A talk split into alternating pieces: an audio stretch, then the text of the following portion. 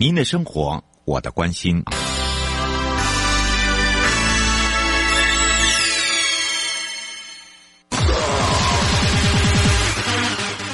继续为您导航的是领航员悠悠。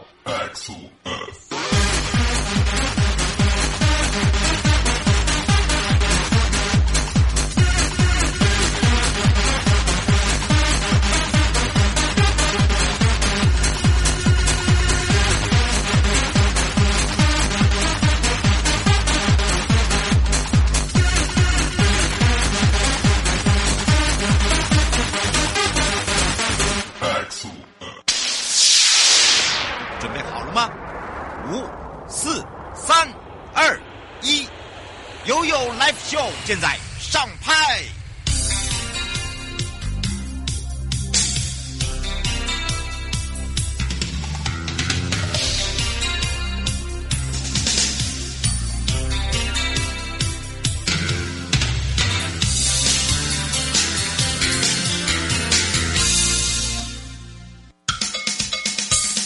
我跟你说，我跟你说，我跟你说，我跟你说，七嘴八舌讲清楚。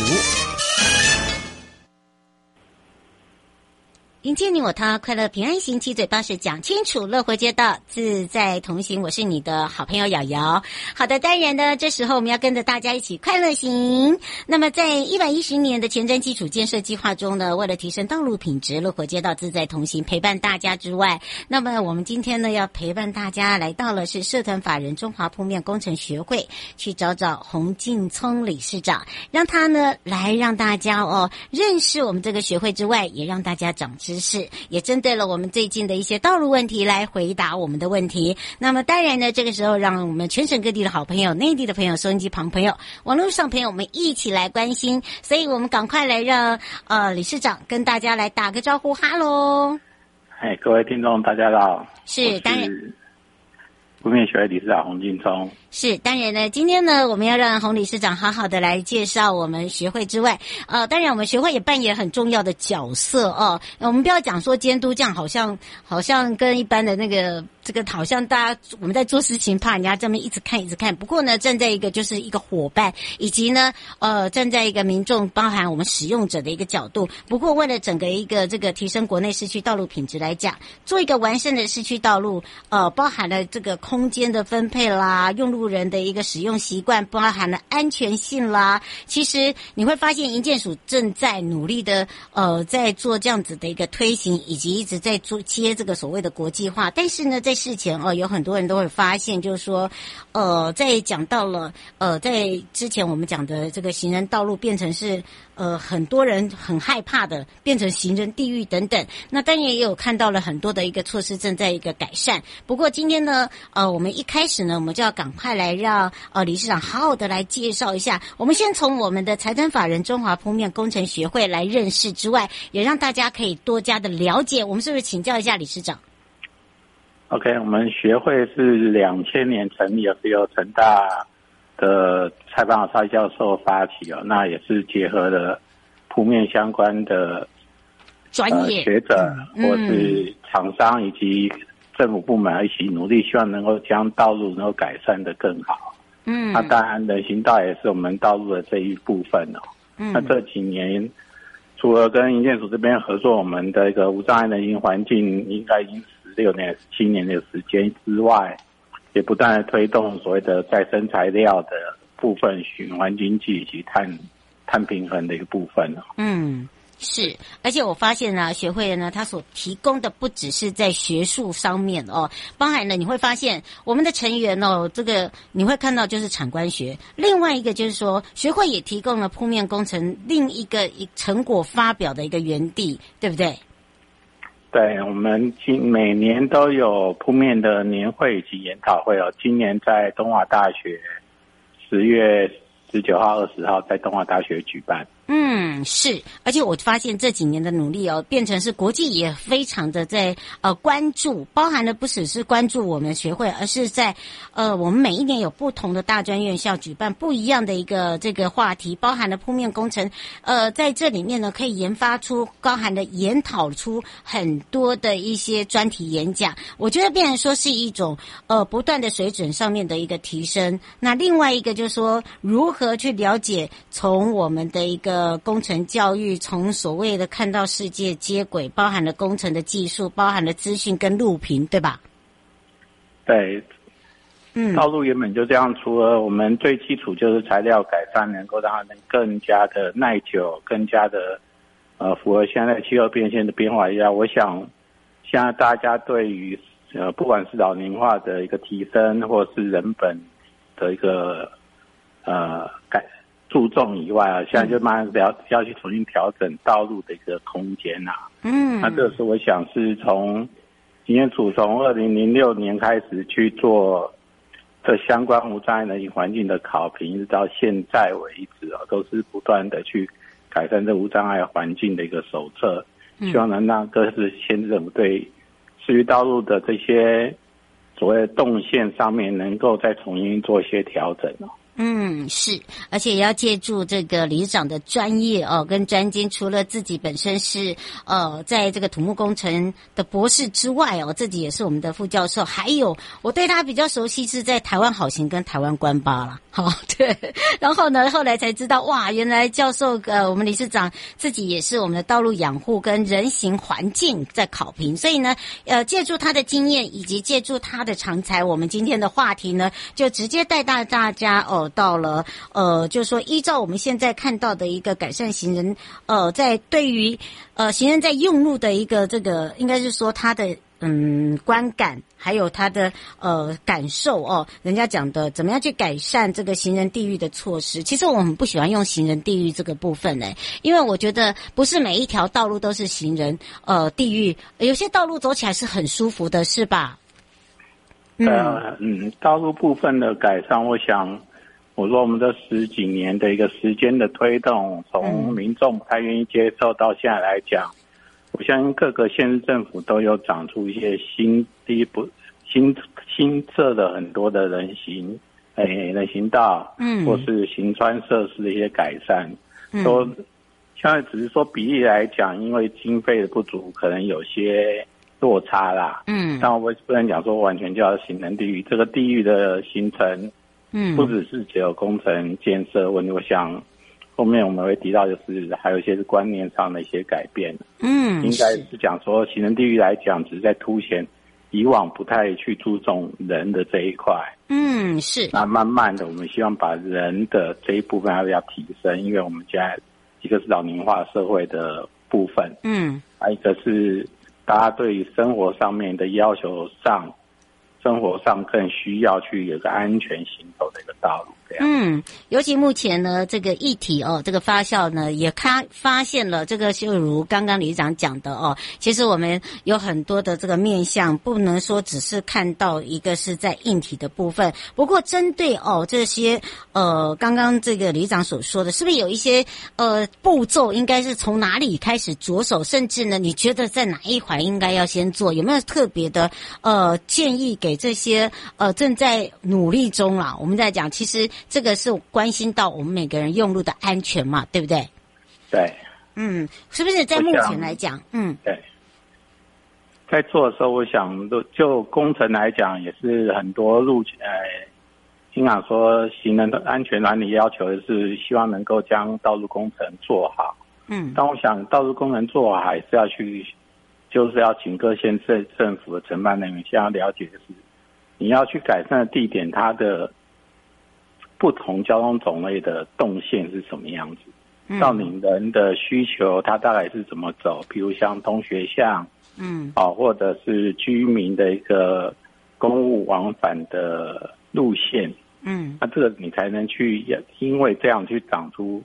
需要的人行道的宽度出来，嗯，好，那同样的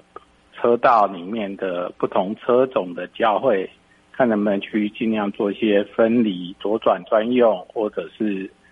呃执行这一部分，或是快慢车的分隔，嗯，那这样子才能够让整个道路走起来是缓慢但是顺畅。因为我也讲缓慢是因为最近都在推动这种所谓的交通宁静区，嗯，所以在人口稠密地区都是希望速限能够下降，嗯，这样才发生事故的时候我们的致死率才会下降这样子。嗯，如果以这样的一个观念呃跟做一个出发点，您自己在专业上面您的认为这样比较好吗？就是你要了解需求嘛，嗯，你不能说没有需求就会盖到出来，就是呃也许有些县市盖的人行道非常宽，可能十几公尺，嗯，可是这十几公尺看起来好像对行人很好，可是上面没有种任何的行行道树，嗯，那也没有管理，那可能上面这十几公尺到底要做什么？人有需要有有那么多人要在上面走吗？对，嗯，这个这个我们大家要先想到、先考虑到的，对不对？对啊，就是说我说承办人需要先做这些所谓的交通的一个基本分析嘛，嗯，才了解说这边我们到底需求有多大？嗯，是。要不然你做出来，或是没有做，尤其我们现在营建署，我们在每年考评，现在都希望推动在人口密集的区段，譬如像火车站、嗯、医院或者是一些公所前面，就是这个是大家常会去的地方，应该就要去设人行道。嗯，是，就等于是说我们在工程方面的一个设计，对不对？应该是这样子说吗？就是对啊，在设计的时候你就要去考量这些配置啊。但是这些配置你也知道，像火车站前面可能也是车最多的地方，嗯，那这些东西就比较考量如何去做重新的配置，可以让车子也可以走，但走的部分呃跟人之间不要有太多的我们动线上的交错，这样子才会减少嗯是肇事的问题。嗯，不过目前哦，这个我相信大家知道，就是在呃这个行政院来讲，他一直希望能够这个跨部会，就是大家各部会能够呃针对有相关的呃这个事务哦，可以来去做互相的交流，甚至呢来去做合作配套。那当然交通部来讲也严明了所谓的道路交通基准法哦，就所谓的基本法。那当然主要还是一样是提升道路安全的这个政策来纳入考量。不过呢呃对于这个安全政策哦，我我觉得在这个短中长期，还有就是一些细部的规划跟目标，尤其是呃，现在我们在整个交通执法，还有就是在针对呃在工程方面来讲好了，工程设计，那当然这里面还包含了这个行人教育的部分。你觉得这三种是哪一个要先去着手？然后另外一个就是说，它一定有顺先后顺序，应该怎么做会比较好？请教一下理事长了。嗯，我想。这个是我们在教道路安全或运输安全常讲的三一部分嘛，嗯，工程、教育、执法。嗯，当然每个学者对于这三个方面的认为的百分比不太相同，但就我的观点来讲，是三者是并进的。嗯，是。你没有良好工程，我讲简单的说啊，我希望这边去降速，可是路还是非常笔直，那大家开车就很自然而然还是不会降速下来。嗯，等于是说我们要还是要制定一个标准，对不对？不能说各做各的，应该这样讲吧？对啊，就是说有个标准图，说这个标准路口应该要长什么样子，该有哪些的设施。嗯，这个我觉得交通部可能需要去跟营建署啊，对于这种所谓都市计划区里面，嗯，应该去对路口部分可以要探讨应该哪些基本该做的事情。嗯。分工啦，我觉得应该是分工。另外在这个工程方面哦，尤其在市区道路部分，我们本来就有设计手册，而且我们有一些这个标准的一些呃手册上的呃一些准则啦，包含了呃设计图啦，哦、呃、就等于是说相关的包含了编列的经经费预算都已经放在上面。是不是因为呃没有办法呃每个县市说明呃或者是有些县市说明它可以说呃它没有那么的清楚，那当然呢这个时候就是说应该要怎么让他们会更清楚去利用我们这些范本，我觉得应该是这样讲。哎、欸、教授，就我们的理事长。嗯嗯，就设计手册来讲是营建署推动，是只针对市区道路，对，但当全市政府在看的时候，嗯、他们有时候连自己管辖区域内的区域市区道路是哪些，他不一定也不一定清楚。对。然后第二个来讲，这是个手册，并不是一个规范，嗯，所以没有完全的强制力，我们只能建议使用。哦，那营建署当然也针对，就是这几年因为前瞻计划的补助，有要求各县政府都要申请前瞻，要上过相关的无障碍讲习的课程。是，那这课程里面也就包含这设计手册的概念。嗯，那希望他们能够遵循这手册去规划设计。嗯，是，还有一个哦，这个教授也是我们理事长，我一直很呃希望，就是说你做了这么多，跨部会也为了一个共识达到了共识，是不是在法规上面也应该要整合一下各县市？各县市最重要的法规，就刚才我讲的区域道路、嗯，以往就是有就是我们有两条路线，一个是交通部所管辖的公路法，嗯，一个是内政部管辖的市区道路管管条例。嗯，但这两个条例，这两个之间对于规范的要求，像早期要不是今年的去年行人地狱，那翁总也没有将人行道放到他们的规范里面去。嗯、是，对，这也是今年才有在做一个修正的部分。嗯，可是进来之后，到底在市区里面，到底要多道路要要怎么样去设计，能够符合？刚才有提到人口稠密区域的人行人动线或车行动线部分，嗯，还没有一个准则，还需要再磨合啦，还要再磨合就对了。对啊，因为到底、嗯、道路里面这种像我们讲省道可能是一个穿越型道路，嗯，那可能跟一般我们社区内的服务型道路里面，它的要求会应该会有所不同。嗯，对，使用者也不同嘛。每个人区域的地方，每个人的呃，就就是呃住的住宅区啊，或者是社区啊，他们呃平均的工作的人也不同嘛，对不对？应该要这样讲。我觉得它变会很细项哎、欸。对，就是我们当然也会，我认为就是中央政府我们行政院来讲是一个原则性的部分，那当然细部还是刚刚提到说、嗯、回归，嗯，要回归到需求面到底是。嗯什么样的一个生活形态该怎么去做？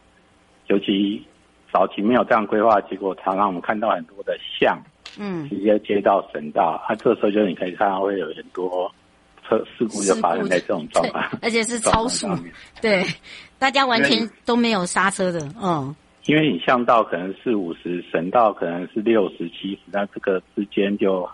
有很大的速速差嘛，嗯，对，所以车一出来就马上就能会发生事故、啊。嗯，是。那另外最后就是在教育方面哦，我们常在讲到，其实你有看到了，呃，在内政部营建署，它其实已经很多年前就在做向下扎根、走入校园，我们的 My Way， 对不对？那当然呢，这不是说这个单一可以去做，呃，就是就就这样做就会有所成啊，都是要一点一滴慢慢累积起来了。所以，呃，以这个理事长来讲，哦、呃，您的观点来看的话，就是说教育是从小着手没错，那在教育上面是不是有哪一些，呃，你觉得？应该要补足的地方。教育，我想政府不管是进捐，呃，政府以及不管一些基金会，比如像进捐基金会都有，嗯，在推动像中小中小学的标准教材、教安安全教材，嗯，那已经做得蛮完善。是。那可是是说，他小小朋友教教导他这么做，可是生活当中不只是只有老师、学校啊，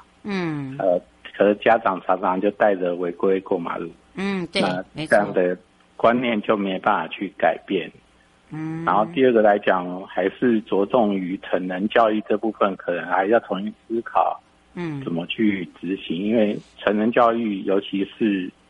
我们常常在警政署或是各县市，我们看到的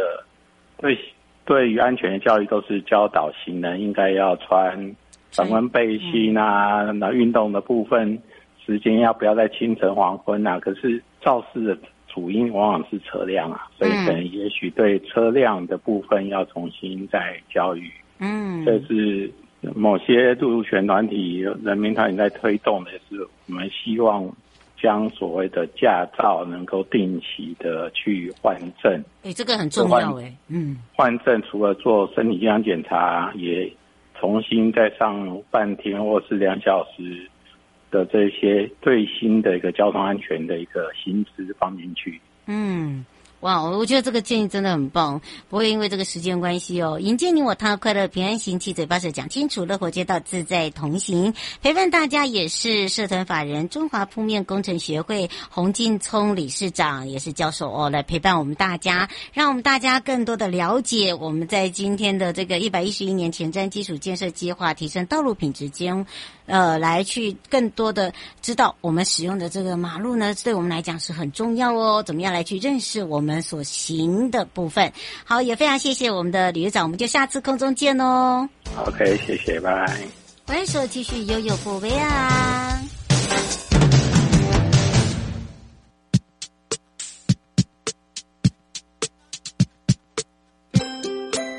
哦，下雪了。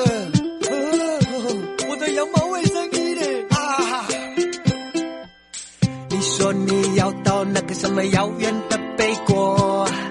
搭着什么吃播，跟着那个什么白色雪花飘落。你说你要到什么托斯卡城的小村落，看着金发的人酿着红色的葡萄酒，亲亲。哦哎哦哦哎哦，你在乱七八糟说什么？哦哎哦哦哎哦，我们天生就是土龙公。在乱七八糟说什么？哦哎哦哦哎哦，我们天生就是普龙公，普龙普龙公。你说你要到那个什么流汗的沙漠，骑着骆驼，拖着石头进那个什么赌场想发达的。你说你要到那个什么蛮荒的部落，那那只也是卖的手电筒，款就张扬的牛。你爸爸说什么？啊哦哎哦哦哎哦，我们天生就是普龙公。哦哎哦哦哎哦，你的生活真的很啰嗦。哦哎哦哦哎哦，不如和我唱一首歌。嘞嘞呦呦嘞，呦嘞呦嘞呦嘞，嘞嘞呦呦嘞。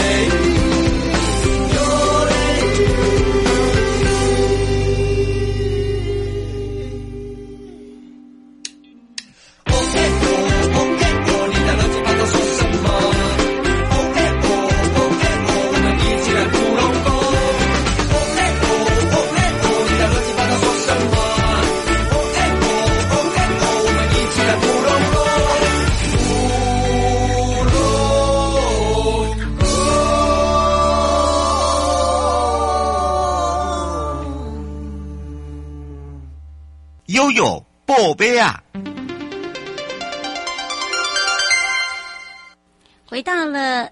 悠悠宝贝啊，我是你的好朋友瑶瑶 F M 零四点一 正声广播电台，陪同大家又要发钱咯。第三波的房贷补贴今天入账，当然这也是呃，在这个九月十一号的时候呢，这个好消息让很多的朋友很期待哦。那么赶快开银行的 app 啊、呃！第三波的这个三万元的房贷补贴呢，在十一号入账。内政部六月一号的这个房贷补贴政策，一户一次性的给予三万元的补贴。六月一号上线以来，申请件数已经破六十七万。那么第三波的补助发钱呢，预计有 五点六万人户哦来受惠。那么内政部也特别指出，这个专案政策目标就是五十五万户，那目前核定的是超过四十一万户，达到了 百分之七十五， 申请至今年呃，在十二月二十九号下午五点以前进度，请至房贷补贴申办官方的网站。那么在这里也说明，中产以下的自用住宅贷款支持专案，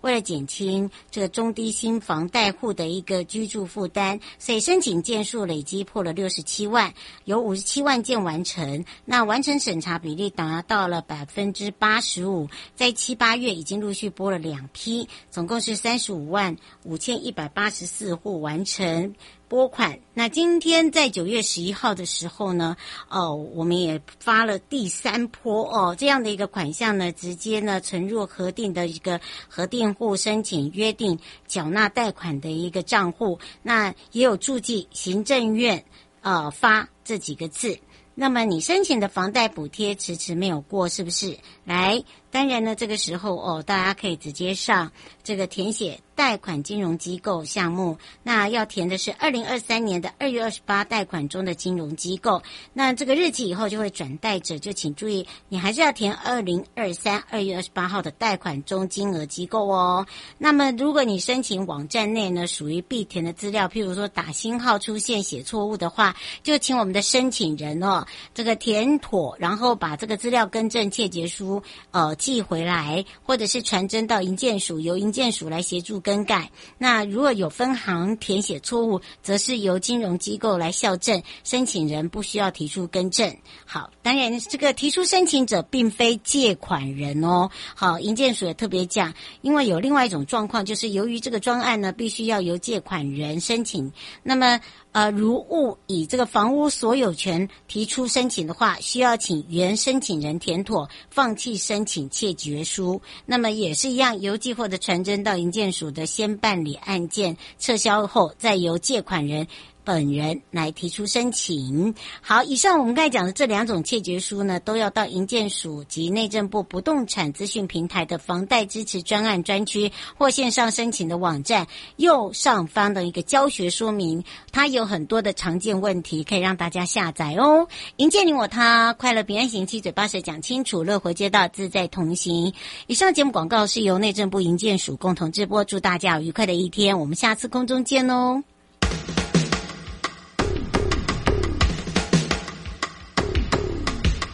各位听众朋友大家好，我是台北市政府警察局中正第一分局分局长张家煌。现代人学会理财很重要，但是要小心不要落入诈骗集团的圈套哦。如果你在脸书 I G 或 LINE 上有收到投资群组的邀请，或是假冒名嘴名人进行招募，他标榜高获利、稳赚不赔、高报酬等等，就可能是诈骗哦，千万不能轻易相信。有任何疑问请拨打一六五反诈骗专线咨询。